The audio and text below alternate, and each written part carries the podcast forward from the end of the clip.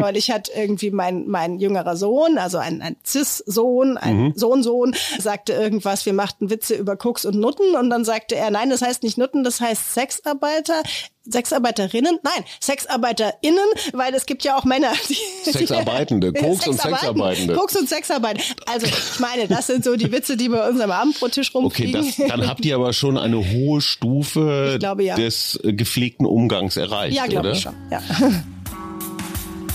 Herzlich willkommen zum Mutmach-Podcast von Funke mit Suse, Paul und Hajo Schumacher. Heute ist Mutmach Mittwoch mit prominenten Expertinnen und anderen klugen Leuten, die uns ein bisschen schlauer machen. Der Mutmach-Podcast auf iTunes, Spotify und überall, wo es Podcasts gibt. Gerne abonnieren, das ist für euch kostenlos, aber für uns ein Kompliment, das wirklich Mut macht. Und jetzt geht's los. Hallo und es geht los mit einer Mutmacherin, die glaube ich, gar nicht so genau wusste, dass sie eine werden würde, zumindest in diesem Thema.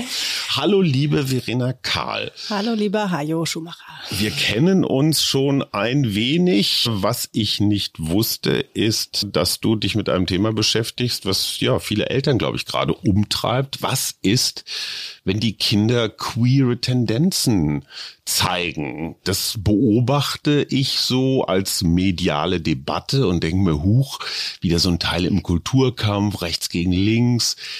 Du bist konfrontiert worden als Mutter mit einer Tochter, die sich in dieser Richtung irgendwie, ja, gezeigt hat und hast ein Buch draus gemacht, sozusagen Erfahrungsbericht. Du liegst die ganze Zeit so.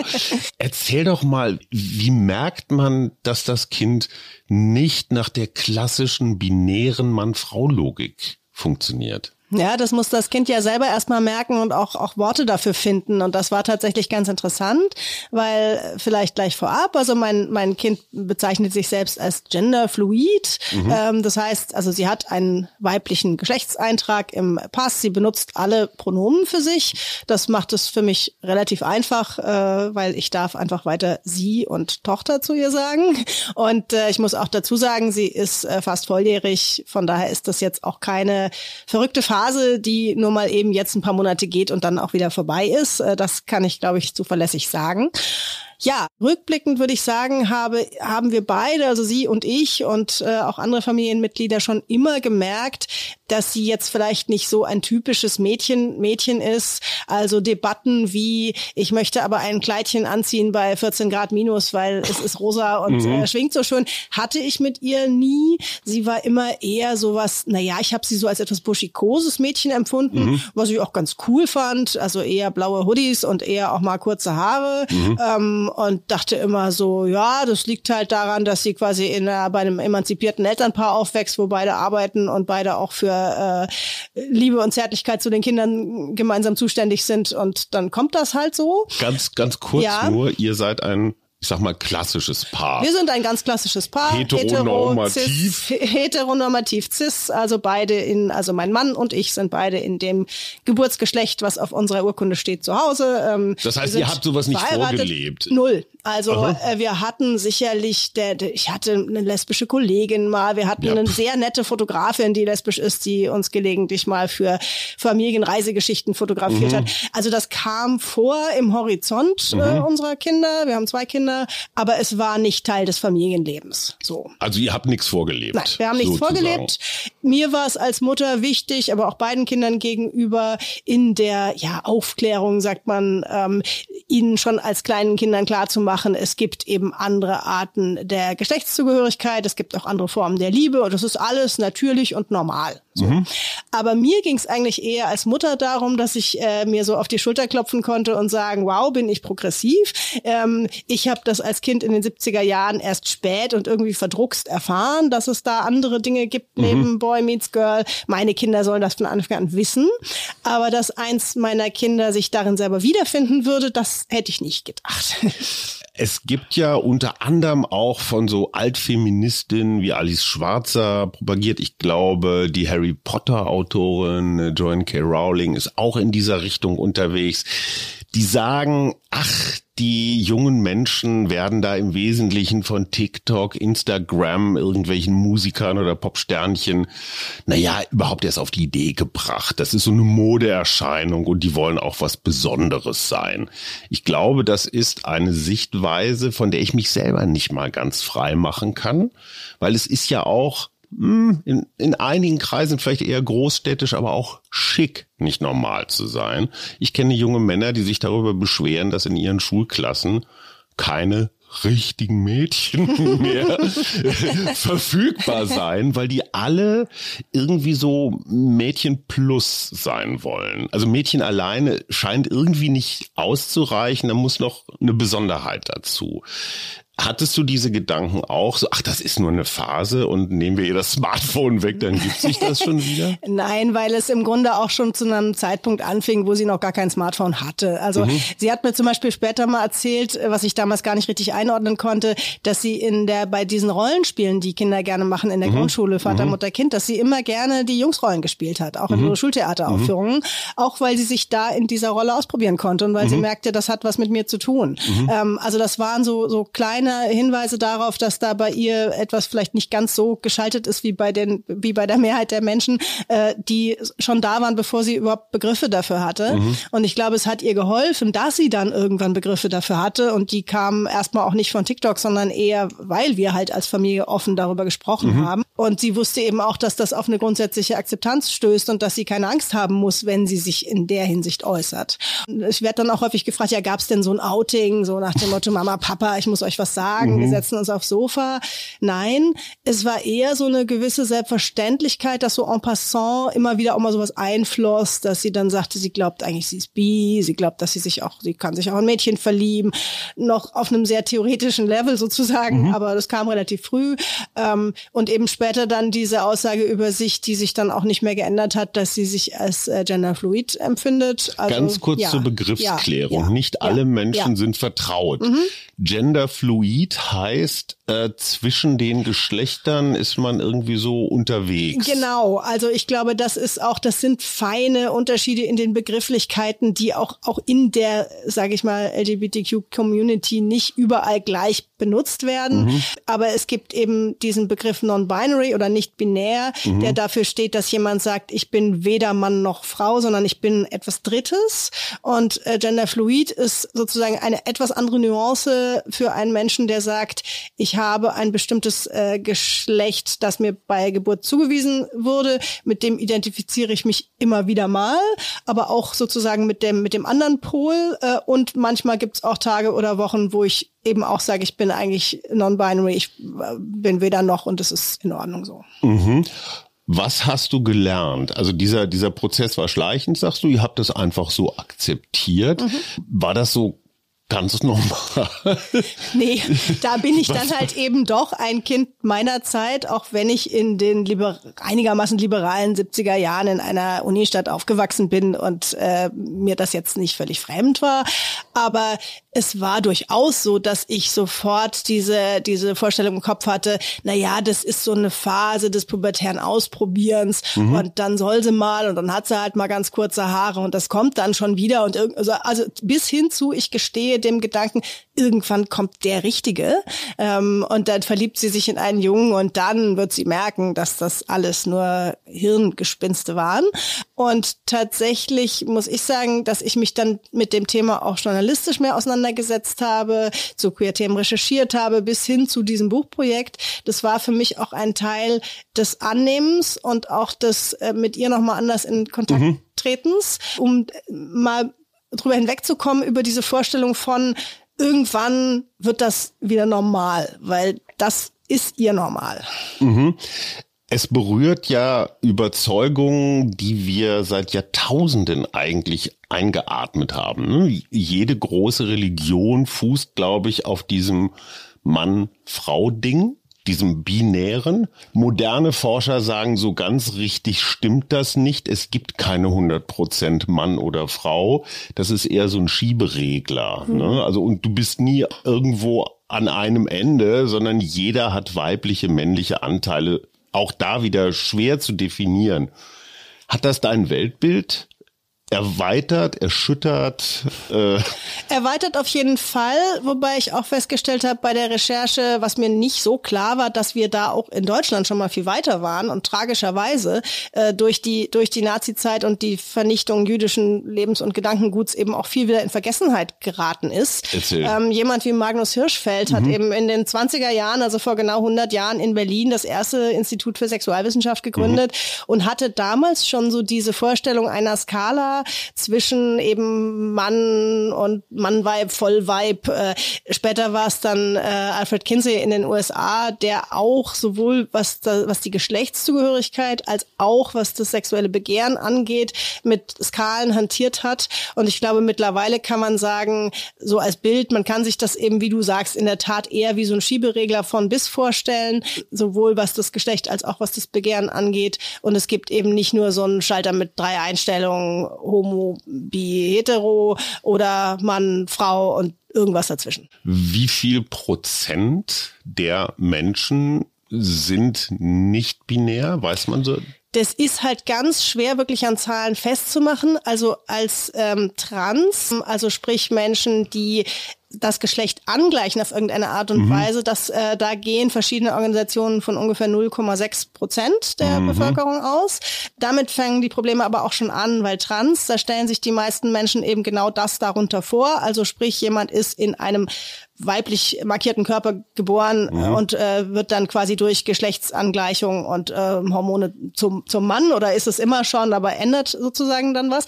Aber äh, oder andersrum. Aber das äh, auch das ist schon ein weites Feld, weil eben nicht binäre Menschen wie zum Beispiel meine Tochter sich da auch unter diesem Begriff trans finden, aber die taucht ja zum Beispiel in keiner Statistik auf, mhm. weil sie eben nicht, sie hat gar kein Bedürfnis äh, nach irgendwelchen medizinischen Maßnahmen zum Beispiel. Also sie ist mit ihrem Körper okay. Ja, sie ist mit, mit ihrem Körper okay und dadurch, äh, zumindest das ist jetzt, stand mhm. jetzt, und dadurch taucht die zum Beispiel ja gar nicht auf in irgendeiner Statistik. Und deswegen, es gibt verschiedene äh, Untersuchungen von, also sowohl von äh, Markt- und Meinungsforschungsinstituten als auch äh, von sozusagen der, der, der Wissenschaft, also im engeren Sinn mhm. dem akademischen Betrieb, und es oszilliert immer so. Ähm, aber Tatsache ist, dass auf jeden Fall die Zahlen derer, die sich entweder geschlechtlich oder vom Begehren her oder in beider Hinsicht nicht auf diesem Hetero- und Cis-Spektrum, so wie wir mhm. beide befinden, dass das auf jeden Fall steigt und zwar weltweit. 0,6 Prozent nur mal einfach äh, zum, zum besseren Verstehen bedeuten bei gut 80 Millionen Bundesbürgern immerhin eine halbe Million Menschen. Das hast du sehr schön und sehr schnell ausgerechnet. 0,6 ja, 0,6 klingt ja, irgendwie ja, so nach wenig, genau, genau. aber es sind 6 und ich habe mal Und ich habe mal verglichen, es gibt zum Beispiel 1,5 Prozent der Deutschen benutzen regelmäßig einen Rollstuhl. So. Mhm. Und also immer nur so ein bisschen zur Einordnung, dass mhm. man sagt, selbstverständlich sagt man, man macht die Welt für Rollstuhlfahrer möglichst barrierefrei, Rampen etc. pp. Und da würde ja keiner sagen, ah, das sind ja nur 1,5 Prozent. Und das ist äh, so ein bisschen auch die Diskussion, wenn es dann um Transpersonen geht, zum Beispiel die ewige Toilettendiskussion, braucht mhm. es genderneutrale Toiletten, kann man sagen, oh, ist ja albern, sind ja nur ein paar. Mhm. Aber für die paar ist es ein Riesenthema. Und mhm. wenn ich von äh, Verbänden höre, dass zum Beispiel Trans-Kinder in der Schule den ganzen Tag quasi nichts trinken, damit sie nicht aufs Klo müssen, weil sie nicht wissen, wo sie hingehen können und mhm. weil sie mhm. wissen, sie werden möglicherweise hier wie da gemobbt und rausgeekelt, dann ist das ein echtes Problem. Du hast gerade gesagt, gemobbt und rausgeekelt. Mhm. Gibt es Barrieren für deine Tochter so im täglichen Leben, dass mhm. sie das Gefühl hat, in der Schule, im Freundeskreis, was der Geier auch in der erweiterten Familie, wird das komisch gefunden? Ich glaube, dass meine Tochter da ziemlich viel Glück hat, sage ich jetzt einfach mal. Mit auch dir. mit mir, mit, mit, mit, uns. Erstmal mit uns, aber auch mit der erweiterten Familie, mit sehr äh, toleranten, liebevollen Großmüttern, die mhm. eher dann mal Fragen stellen mhm. oder dann eher auch uns mal fragen, dürfen wir sie denn fragen, weil mhm. wir gar nicht so richtig wissen, wie wir mit dem Thema mhm. umgehen können. Ähm, ich glaube, dass sie auch Glück hat mit einer Schule, die halt eben in einem bunten Großstadt Viertel liegt, wo sie tatsächlich nichts auszustehen hat. Ihr wohnt in Hamburg, Wir muss wohnen in Hamburg, dazu sagen. muss man dazu sagen. Mhm. Aber es gibt eben äh, Untersuchungen, dass ungefähr jedes zweite Kind, was entweder äh, auf dem Transspektrum oder auf dem äh, schwul-lesbisch Spektrum ist, während seiner Schulzeit gemobbt wird und dass ein erklecklicher Teil dieser Menschen sagen, es ist auch nie passiert, dass mir jemand zu Hilfe gekommen ist. Es gab mhm. keinen kein Lehrer, kein, keine Lehrperson, kein, kein anderes Kind, kein, kein, kein anderer Schüler. Und das ist halt schon sehr, sehr viel. Äh, die Tatsache, dass man heute sehr viel offener über solche Themen reden kann als vor 50 Jahren, führt dazu, dass sich auch junge Menschen, die sich da irgendwie nicht so in unserem klassischen Spektrum einordnen können, dass sie den Mut haben, sich zu zeigen. Mhm. Das heißt, was wir erleben, ist eigentlich keine Welle oder kein Trend, sondern eher eine Normalisierung, dass die, die mhm. jahrzehntelang im Verborgenen ja. einfach nichts getrunken haben, um ja, sich aufs Tod genau. zu müssen, dass diese Themen jetzt so ganz langsam mal an die Öffentlichkeit ja. kommen. Also ich würde es eher vergleichen mit so, wenn du dir vorstellst, du hast so eine, so eine Unterseelandschaft, die ja auch irgendwie Berge und Täler hat und du hast mhm. einen Wasserspiegel und der steht ziemlich hoch. Und dann wird da das Wasser abgelassen mhm. oder zumindest ein Stück. Ähm, früher hast du halt nur die absoluten Spitzen gesehen. Mhm. Also die Menschen, äh, wenn wir jetzt nochmal von dem Thema Trans sprechen, die gesagt haben, ich nehme alles auf mich, äh, diskriminierende Gesetzgebung, teure Gutachten, möglicherweise unzureichende operative Möglichkeiten, weil ich sonst einfach gar nicht leben kann, wenn mhm. ich nicht äußerlich mich dem Geschlecht anpassen kann, mhm. in dem ich mich zu Hause fühle. Und heute ist es eben eher so, dass zum Beispiel Menschen wie meine Tochter, äh, würde ich, sagt sie auch selbst, wenn sie jetzt vor 50 Jahren gelebt hätte, wäre sie wahrscheinlich, als hätte sie als Frau gelebt, vielleicht irgendwie mit einem burschikosen Klamottenstil, mhm. vielleicht auch mit Frauenbeziehungen und hätte so gesagt, na ja, ich bin nicht total unglücklich, aber irg irgendwas stimmt nicht und ich kann den Finger nicht drauflegen. Und, und glaub, es gab natürlich, geht, ne? also das weiß ich nun aus dem erweiterten Freundeskreis, in dieser Zeit, 60er, 70er, 80er Jahre, natürlich auch Parallelgesellschaften. Ja, ja mhm. äh, es Klar. fand halt irgendwo im Verborgenen genau, statt. Genau, es fand im Verborgenen statt und es war eben und heute kommt das eben mehr an die Öffentlichkeit und was du vorhin sagtest mit dieser Kritik, die eben aus bestimmten Kreisen des Feminismus, meistens eher von älteren Feministinnen mhm. geäußert wird, äh, das sei alles nur eine Mode ich sag mal so, da ist vielleicht ein, ein Mühe Wahrheit dran insofern, als dass es natürlich Identitätsangebote sind, die wir früher gar nicht hatten. Mhm. Also wir waren früher Punk, Popper, Wafer, Müsli, mhm. was gab's noch? Und äh, also schwul war ja, schon sehr schwul exotisch. war schon sehr exotisch. Ja. Da stand in der Bravo, das gibt es, aber es ist nur eine Phase, macht dir mhm. keine Sorgen. Ja, wehe, es war dann keine Phase. trifft ähm, den richtigen. So, ja. trifft den richtigen oder die richtige in dem Fall. Und ich glaube, dass dieses Identitätsangebot im Sinne von ich frage frage mich erstmal, wenn ich in die Pubertät komme, und ich darf es mich fragen, wer bin ich eigentlich? Bin ich tatsächlich exakt das Geschlecht, was in mhm. meiner Geburtsurkunde steht oder vielleicht nicht? Äh, Stehe ich eher auf Jungs, Mädchen oder beides. Ähm, mhm. Das ist tatsächlich eine, zumindest in, sagen wir, bestimmten Kreisen, eine größere Offenheit darüber überhaupt mal nachzudenken. Mhm. Was aber mir immer fehlt in dieser Argumentation ist, dass wenn jemand dann diesen Weg weitergeht und sagt, ich bin da wirklich nicht konform damit und es geht dann tatsächlich um sowas wie Hormonbehandlungen, mhm. äh, OPs, das passiert ja nicht einfach so. Da ist ein, eine, eine, eine enorme Abfolge von verschiedenen Stufen von beteiligten ExpertInnen aus Medizin, aus Psychologie dabei, die das sehr genau abwägt mit den Betroffenen, was nicht heißen kann, dass nicht auch da mal Fehler passieren können, selbstverständlich. Aber es wird immer in dieser Diskussion so getan, als würde dann das äh, quasi das Mädchen zum Arzt gehen und sagen, ich bin eigentlich ein Kerl und dann mhm. kriegt sie Hormone verschrieben. Und so, so funktioniert's ja nicht. Ne? Äh, gut, Alice Schwarze bemüht ja dann immer wieder Beispiele von Menschen, die sich einer mhm. Geschlechtsangleichung unterzogen haben, um dann wenig später festzustellen, oh Mist, war gar nicht so gemeint. So, und, und wenn der Schniepel erstmal abgeschnitten ist, also ich sag's jetzt ja, mal ja. ganz brutal, Aha. kannst du schlecht wieder dran kleben. So ist es. Und das ist für mich ein eins zu eins Beispiel von False Balance, weil das tatsächlich eine, eine Geschichte ist. Ja, es gibt diese Detransitioner, es gibt Menschen, die sagen, wir sind da quasi reingequatscht worden von wohlmeinenden mhm. ÄrztInnen, PsychologInnen. Ähm, man weiß aber, zumindest die Zahlen, die es gibt, sprechen dafür, dass das im niedrigen einstelligen Bereich ist, die Zahl derer, die eine Transition bereuen. Das heißt, es ist im Vergleich zu anderen medizinischen Eingriffen ein, äh, eine Traumquote. Also diese Fälle gibt es. Die werden dann sehr leicht auch vereinnahmt, eben genau mhm. von Menschen, denen sie in den Kram passen mit ihrer Geschichte, ohne jetzt, dass diese Gesch Geschichte verfälscht ist und ohne, dass ich dieses Leid in Abrede stellen will. Und was aber dabei immer unterschlagen wird, ist, dass Menschen, die sich eben nicht trauen, sich bei ihren Eltern zu outen, zum, zum Arzt zu gehen, sich irgendwie Hilfe zu suchen, denen geht's psychisch eben häufig sehr schlecht, bis hin zu Suizidalität. Also mhm. sprich, ich glaube, die, ich würde jetzt mich aus dem Fenster lehnen und sagen, die Zahl der Todesopfer derer, die mit einer Transgeschlechtlichkeit oder auch einer Homosexualität, aber vor allem Transgeschlechtlichkeit nicht klarkommen und sich deswegen irgendwann umbringen und vielleicht nicht als solche in die Statistik eingehen, sondern nur als Suizidopfer, als mhm. Jugendliche, ist höher als die derjenigen, die später darunter leiden, dass sie was gemacht haben, was sie nicht hätten tun sollen. Ich versuche nochmal die Gegenposition mhm. ein bisschen zu besetzen. Man hat ja den Eindruck, wenn man mal die gesellschaftliche Entwicklung ganz grob skizzieren will, dass Homosexualität inzwischen angekommen ist in der Gesellschaft. Ja, das ist ein konservativer Unionist wie Jens Spahn.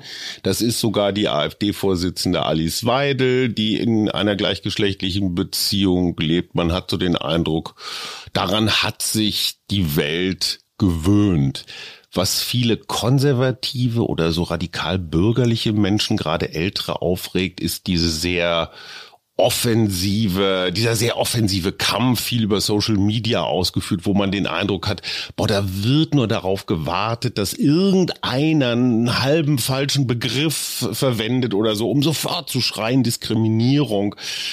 Also das Aktivistische geht manchen Menschen auf den Senkel, weil es zu laut ist. So von wegen, privat könnt ihr machen, was ihr wollt, aber behelligt uns nicht damit.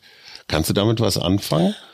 Also, ich kann mit einer Sache was anfangen, äh, nämlich dieser, dieses Erschrecken vor dem sehr lauten Aktivismus und vor dieser, ähm, ja, diesem Lauern auf, oh, jetzt hast du jemand misgendert, jetzt hast du ein falsches Wort gesagt, jetzt hast du einen Dead Name benutzt, also mhm. den Namen einer Person, den sie abgelegt hat mit einer mhm. geschlechtsangleichenden äh, Ganz kurz, so, da, das ist, das ist eine echte Sünde. Das ne? ist eine echte Sünde, also weil, wenn du früher ja, äh, Stefan naja, warst. Elliot Page, ich möchte jetzt sein mhm. Dead Name nicht sagen, aber mhm. hat eben ist als Schauspieler Schauspielerin sozusagen bekannt geworden. Mhm. Und das gilt eben als Sünde zu sagen, Elliot Page ist als als Frau sozusagen, mhm. obwohl er natürlich nie eine Frau war, unter einem anderen Namen eigentlich mhm. in Hollywood bekannt. Das gilt als Sünde, weil man sagt, man möchte Menschen sozusagen nicht damit verletzen, dass man sie an ihre als falsch empfundene Existenz erinnert. So. Okay, kann man nachvollziehen. Kann man nachvollziehen, man kann vieles nachvollziehen. Meine Erfahrung ist eher gerade auf Social Media, dass man mit dieser Seite der, ähm, der Diskussion eigentlich ganz, man mit den Menschen ganz gut reden kann oder vielleicht auch mal erklären kann oder nachfragen oder sagen, hey, das wusste ich nicht, warum ist denn mhm. das so? Ich bin da auch schon mal verbal geohrfeigt worden. Es ist aber ehrlich gesagt äh, kein Vergleich äh, mit dem, was von rechts an Hass kommt, wenn man sich hm, freundlich zu, ja. äußert. Das ist das eine. Und das zweite, dieses Argument, ihr macht doch im Privaten, was ihr wollt, aber behelligt uns nicht. Mhm. Ähm, das finde ich richtig gehend ärgerlich, weil äh, ich finde, das müsste in einer liberalen Gesellschaft, und ich meine jetzt nicht FDP-liberal, sondern, sondern wirklich richtig im Sinne liberal. von einer, ja, von einer Gesellschaft, die die Menschenrechte ernst ernst nimmt und die ernst nimmt, dass Menschen nach ihrer Fasson selig werden dürfen, wie es hier, glaube ich, mal ein berühmter Berliner sagte vor mhm, vielen hundert Jahren. okay, Pots, Brandenburger, ein Brandenburger sagte. Dann muss man sie eigentlich auch darin unterstützen, dass sie leben können, wie sie möchten. Und dann kann man umgekehrt sagen, dann guckt halt weg, wenn es euch stört. Aber es mhm. müssen sich eigentlich nicht diejenigen verstecken, die zu sich stehen. Ganz praktisch so Abendbrotstisch bei euch zu Hause. Wirst du dann auch schon mal korrigiert, dass du mit den Begrifflichkeiten ein bisschen schludrig umgehst? Ja, aber das ist eher, wir machen da tatsächlich, wir sind da eher humorvoll damit. äh, neulich hat irgendwie mein, mein jüngerer Sohn, also ein, ein Cis-Sohn, ein mhm. Sohn-Sohn, äh, sagte, sagte irgendwas, wir machten Witze über Koks und Nutten und dann sagte er, nein, das heißt nicht Nutten, das heißt Sexarbeiter, Sexarbeiterinnen, nein, SexarbeiterInnen, weil es gibt ja auch Männer, die Sexarbeitende, Koks und Sexarbeitende. Koks und Sexarbeitende. Also ich meine, das sind so die Witze, die bei unserem Abendbrottisch rumfliegen. Okay, das, dann habt ihr aber schon eine hohe Stufe glaube, ja. des äh, gepflegten Umgangs erreicht, Ja, glaube ich schon. Ja. Kommen andere Eltern zu dir und sagen, oh, ich glaube, wir haben da eine ähnliche Herausforderung in Houston, unserer Familie. Houston, wir haben ein Problem, ja. ja. äh, ja, tatsächlich schon. Ähm, also jetzt nicht, ich biete keine Beratung an, schon aber, klar. aber äh, es hat sich mittlerweile so ein bisschen rumgesprochen, dass mhm. ich mich mit dem Thema beschäftigt habe. Und ich glaube oder hoffe, dass ich dem einen oder anderen auch so ein bisschen schon mal die Angst nehmen konnte, äh, weil die Angst ist, glaube ich, immer das, a, wird mein Kind gemobbt, B, wie mhm. gehe ich damit um? Mhm. Und C, müssen wir jetzt unglaublich viel in Gang setzen? Müssen wir, mhm. brauchen wir jetzt ganz viel Beratung? Müssen wir jetzt zum, zum Arzt? Und in vielen Fällen ist das erstmal ja gar nicht der Fall, wenn der Leidensdruck gar nicht da ist, sondern wenn es erstmal nur eine Selbstaussage ist, äh, ich bin irgendwie anders, dann kann es ja auch sein, dass man in der Regel wirklich nochmal die Füße stillhalten und erstmal ein bisschen sich das anhören kann, mal Fragen stellen dem Kind, dem Kind vermitteln. Mich interessiert, wie du dich fühlst. Mich interessiert, warum du zum Beispiel gerne Kleidung trägst, die typischerweise mhm. dein Geschlecht nicht trägt. Aber eben nicht so judgmental gleich zu werden, sondern mhm. eher so mit sich um seine eigenen Gefühle zu kümmern, aber eben das Kind erstmal sehr, sehr akzeptierend zu behandeln. Mhm. Und damit, das ist erstmal ein erster wichtiger Schritt und da muss manchmal gar nicht viel mehr passieren. Also dein drei Punkte Soforthilfeprogramm würde heißen, entspannt euch. Entspannt euch. Die Welt geht nicht unter. Die Welt geht nicht unter. Nehmt eure Kinder ernst. Schaut, ob ihr sie unterstützen müsst im Sinne von, mhm. wenn es tatsächlich um eine Transgeschichte geht, also geht man tatsächlich eben zum Kinderarzt zu Beratungsstellen, wobei die wahnsinnige Wartelisten haben. Mhm. Und das dritte wäre aber tatsächlich auch den Eltern zu erlauben, sich um sich selbst zu kümmern. Weil ich glaube, man darf sich schon zugestehen, wenn man heute ein Mensch ist von über 40, über 50, der eben mhm. noch anders sozialisiert ist und bei sich selber merkt, das liegt mir irgendwie quer und mhm. das liegt an meiner, an meinen äh, Glaubenssätzen, an meiner Erziehung, dann darf ich mir Hilfe holen und ich sollte es eben eher nicht bei meinem Kind abladen, meine mhm. Sorgen und Ängste, mhm. sondern ich kann gucken, habe ich entweder verständnisvolle Freundinnen, wo ich hingehen mhm. kann, oder suche ich mir äh, psychotherapeutische Hilfe, suche ich mir Beratung bei einschlägigen Beratungsstellen, weil das ist ja nicht verboten, damit irgendwie erstmal zu hadern und es komisch klar. zu finden, weil ich glaube, dass viele so ganz progressive Eltern dann eher auch so denken, oh Gott, was bin ich für ein schlechter Mensch, weil ich jetzt das nicht mhm. sofort so was Eltern, immer, was Eltern immer sofort von sich genau, denken, oder? Ja, ja. Aber was hat das mit deinem Weltbild gemacht. Also du hattest, mhm. wie du sagst, relativ klassische Vorstellungen von Mann und Frau. Ja. Ist da bei dir auch was ins, ins Gleiten gekommen? Ja, also ich, ich für mich persönlich kann sagen, ich bin so unglaublich langweilig, cis und hetero, dass, dass es kracht. Ähm, ich habe mich tatsächlich gefragt, gab es äh, Zeiten oder gab es Momente, wo ich mich irgendwie anders auch mal gefühlt habe? Mhm. Ich finde das so ganz interessant, diese Selbstbefragung. Aber ich glaube tatsächlich, dass eben die Selbstverständlichkeit, mit der ich in diesen Kategorien gedacht habe, nicht mehr so gegeben ist. Ich würde nicht so weit gehen wie, äh, es gibt bestimmte AktivistInnen, die zum Beispiel sagen, man muss Kinder komplett geschlechtsneutral erziehen. Mm. Im Sinne von, dass man die gar nicht gendert, also dass man neutrale Pronomen benutzt, mm. neutrale Namen und sie quasi selbst herausfinden lässt, ob sie Junge oder Mädchen sind das schadet denen sicher nicht. Äh, ich möchte das gar nicht kritisieren. Mhm. Es kommt aber häufig von ähm, eher von queeren Eltern, die eben selber unter dieser Schubladisierung gelitten haben und die ihren Kindern das ersparen wollen.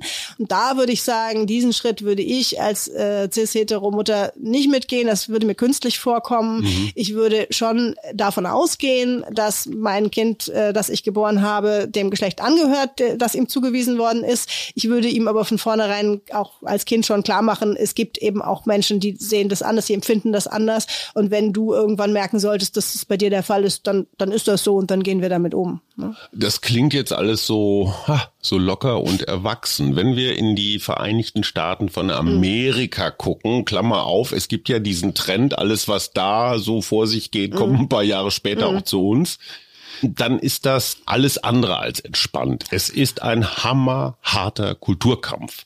Und alles, was mit dem Thema queer, non-binär und so weiter zu tun hat, ob das Schulegesetzgebung, welche Filme, was ist in Schulbüchern, das geht ja bis ins letzte Komma da inzwischen.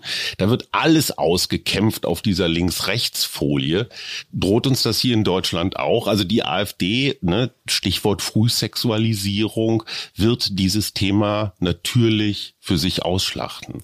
Ich, Verfängt das in mh. unserem Land oder muss man dazu so klerikal bigott sein wie die Amis? Tja, das ist jetzt spekulativ, das kann ich schwer einschätzen. Ich kann nur sagen, dass ich hoffe, dass es nicht so ist. Ja. Tatsache, was mir schon Sorgen macht, es gibt rechte Netzwerke, die einfach sehr gut organisiert und finanziert sind.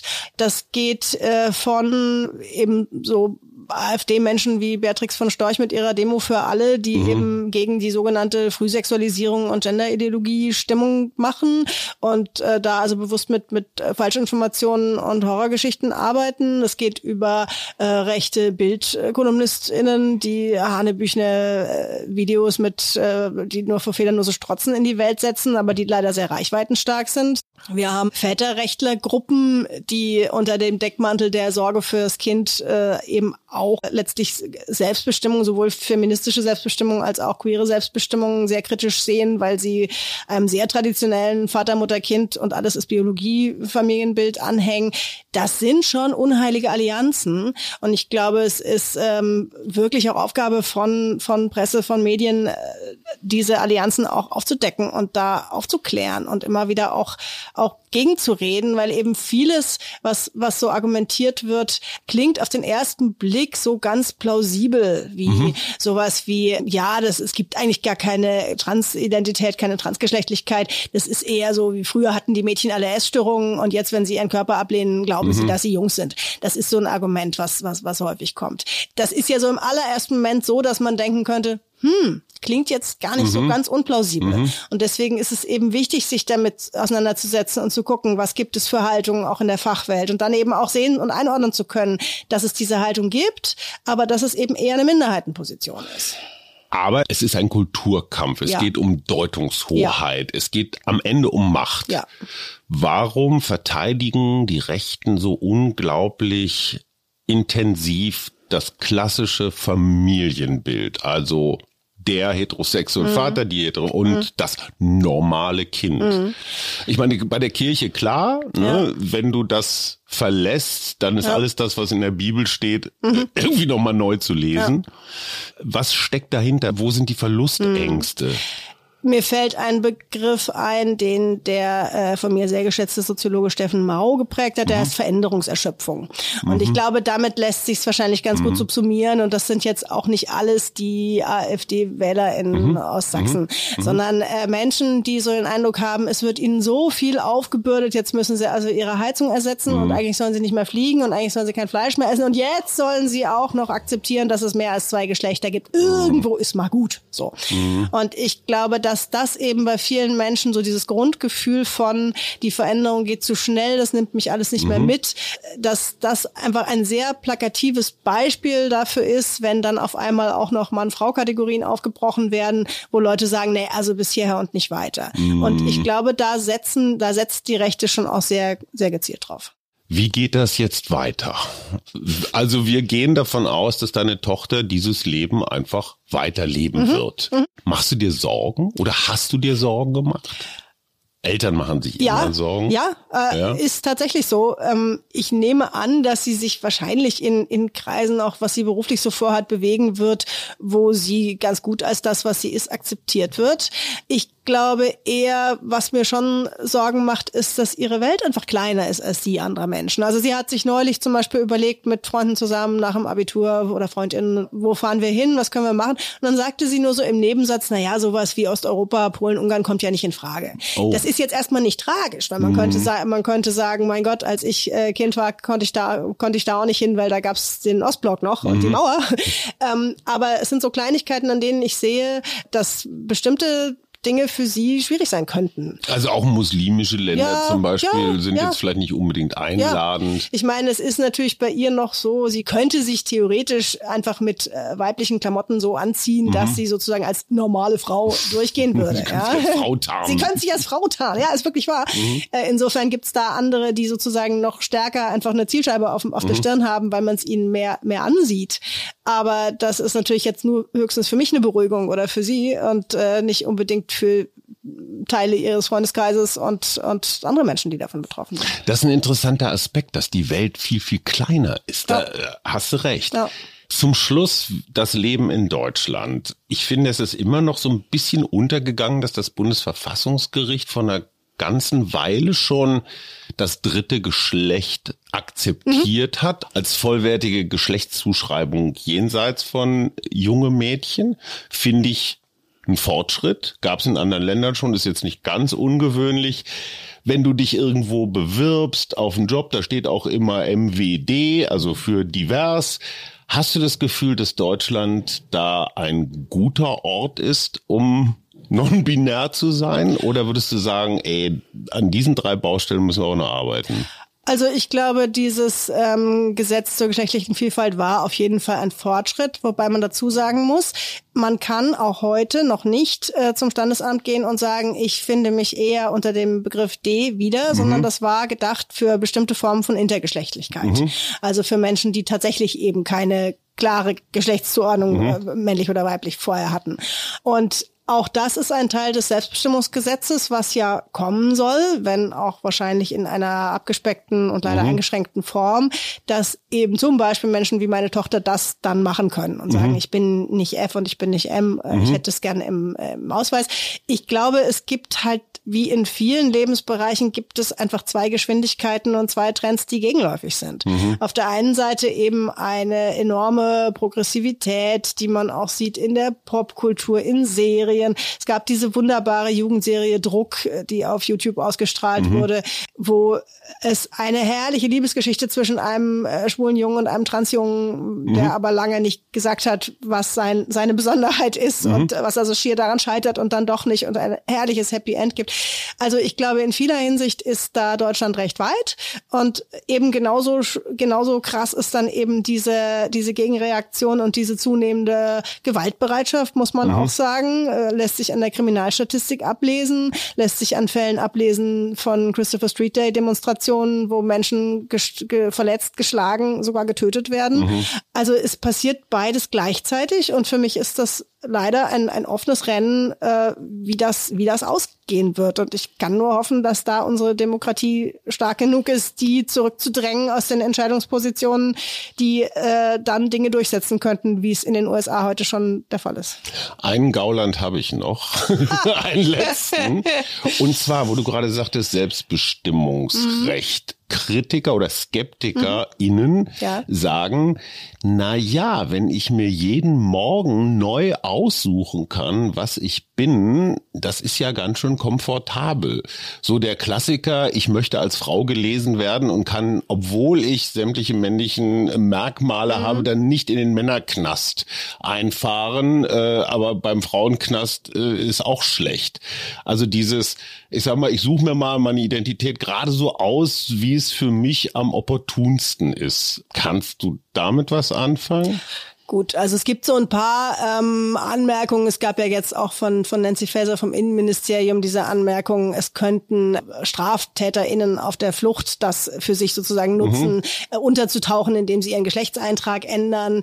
Dass es da hier und da noch ein bisschen äh, Kosmetik braucht, kann ich nachvollziehen. Mhm.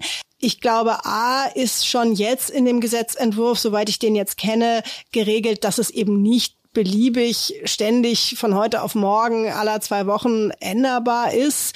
Ähm, in der Regel wird es in, den, in der allergrößten Zahl der Fälle wird es eine Erleichterung sein für Menschen, die darauf lange gewartet haben. Mhm. Und falls sie sich in drei Jahren wieder umentscheiden, ganz ehrlich, Menschen heiraten und lassen sich scheiden. Klar. Das ist letztlich nichts anderes als ja, eine Personenstandsänderung. Ja, ja. Und ähm, da gesteht man ihnen auch ein Recht auf Irrtum oder auf Veränderung zu, sage ich mal.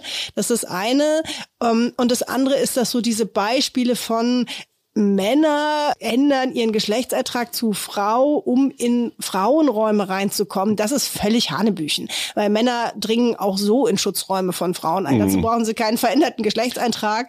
Und umgekehrt sind zum Beispiel Transfrauen, die, die trauen sich häufig gar nicht in Saunen und Schwimmbäder, mhm. einfach weil sie Angst haben, da gemobbt zu werden. Und im Zweifelsfall sind die eher die Opfer von Gewalt als die, als die Täter im falschen Gewand. Gut, aber äh, weil wir ja gerne auch mit anekdotischer Evidenz arbeiten, ich jedenfalls ein Fall noch ganz konkret. Mhm. Eine gute Freundin gibt für Frauen Kurse, so sinngemäß, entdecke deine Vagina. Mhm.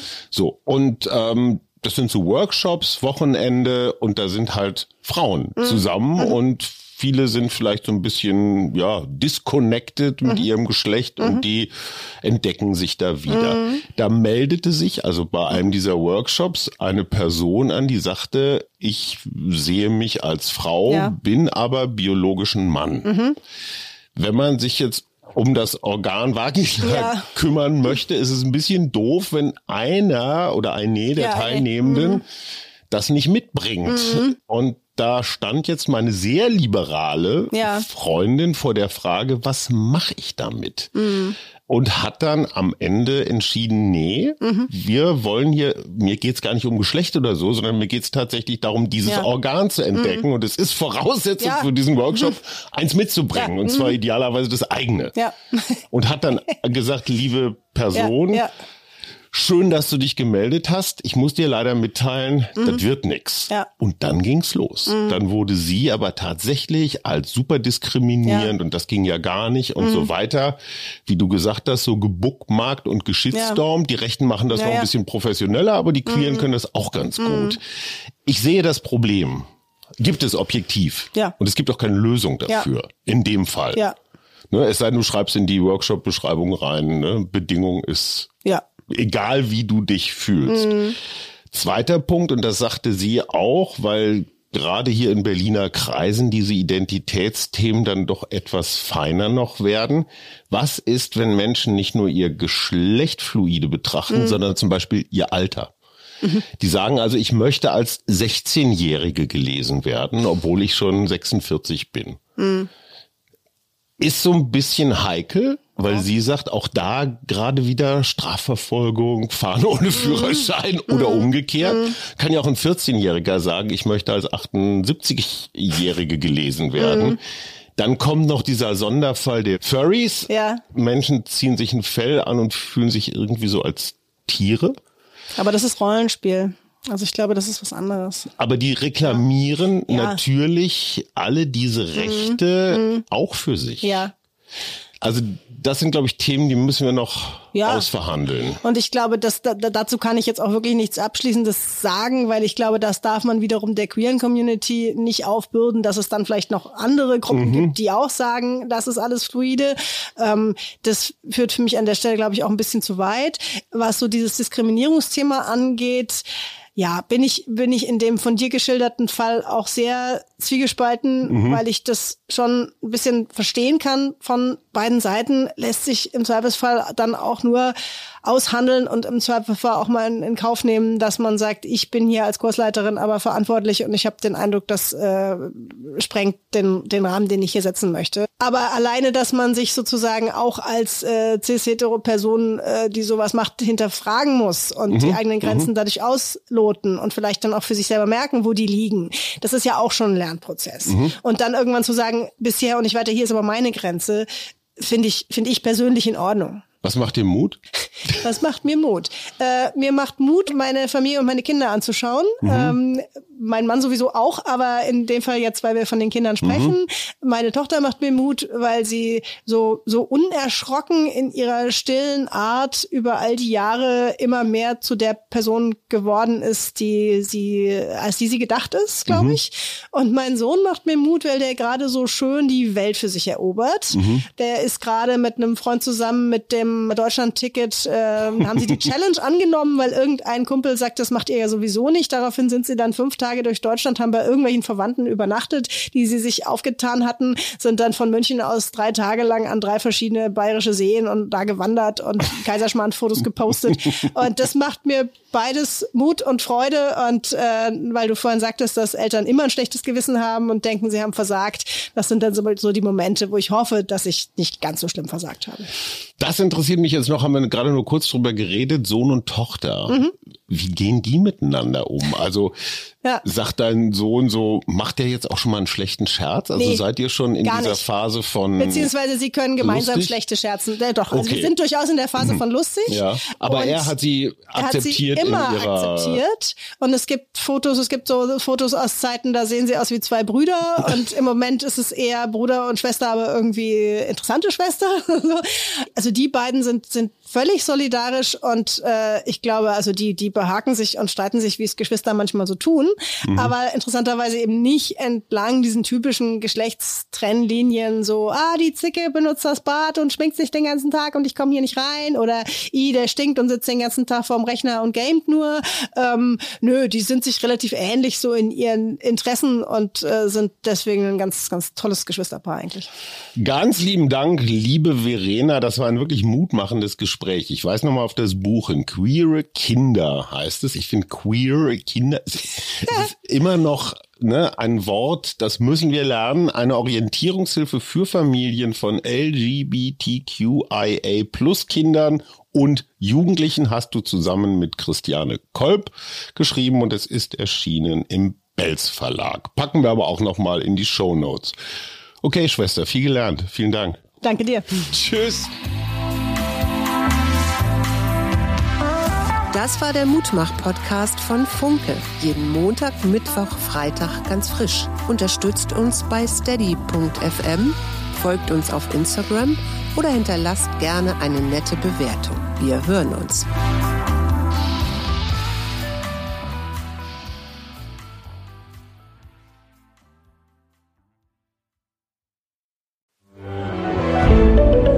Ein Podcast von Funke.